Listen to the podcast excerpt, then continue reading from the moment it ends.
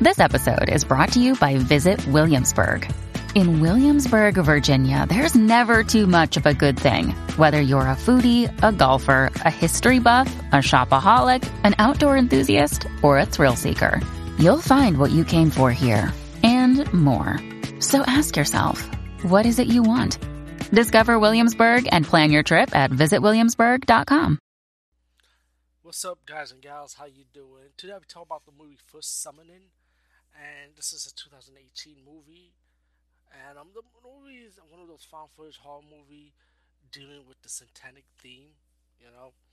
And I know satanic horror is nothing new, especially when it comes to found footage horror. I think that's, I think it's two things horror when it comes to found footage horror.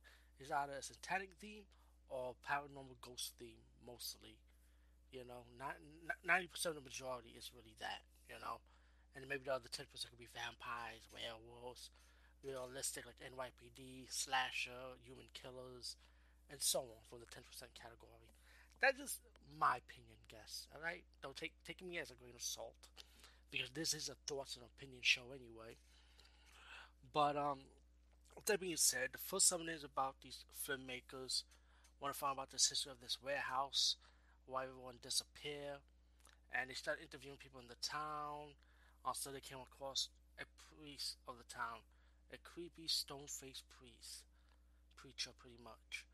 And he tells them about his history, about his family history, and he tells a story about this man that kills three three family members to make his woman get better get better from this sickness, but pretty much worshiping the devil pretty much. And uh, this kind of leads to these filmmakers to want more of the story. What's behind this priest? Is he really telling the truth? What's going on? And also, there's some clues about the lead actor that it's like he knows something, but he's not telling the whole story. You can just tell the way he acts. And um, yeah, this about this review just contains spoilers. This is an old review, old movie anyway. Now, two years old. You know, to me, it's two years old. It's an old movie. So if you haven't seen it, then sorry for spoiling it for you. I was gonna let you know now. Spoiler, spoiler, spoiler. Turn back. You ready? Okay.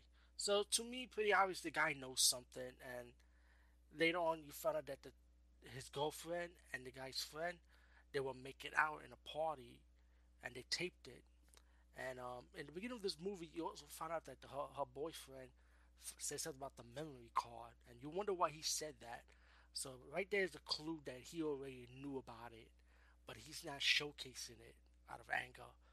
So as the movie progresses, right? Let's get fast forward once they go to the warehouse, um, suddenly mask people with the mask start chasing them, they start running away, and they come across this satanic ritual, you know. But before that, when that this was going on, once they got to the warehouse, I also got to mention this part.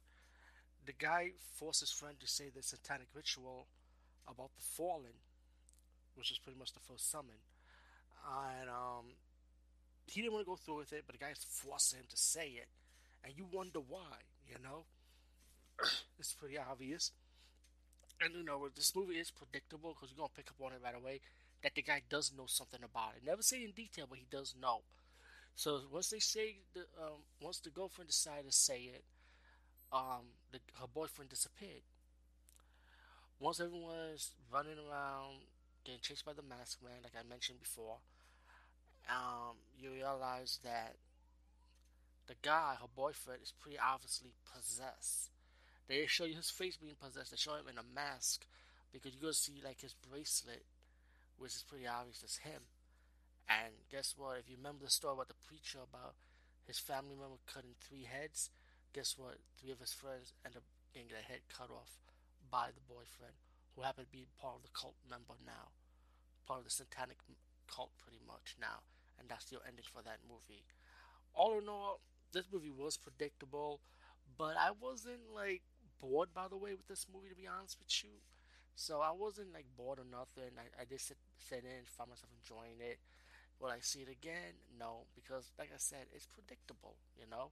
But for Summon, even though I said spoilers, I say still check it out. Anyway, besides, I saw it for free on Tubi TV, so hey, what's there's another one watching movies for free, right?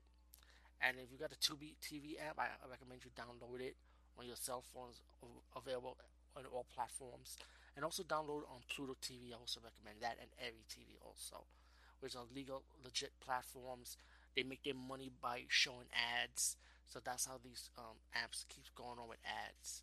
Anyway, peace out and see you later, guys and gals.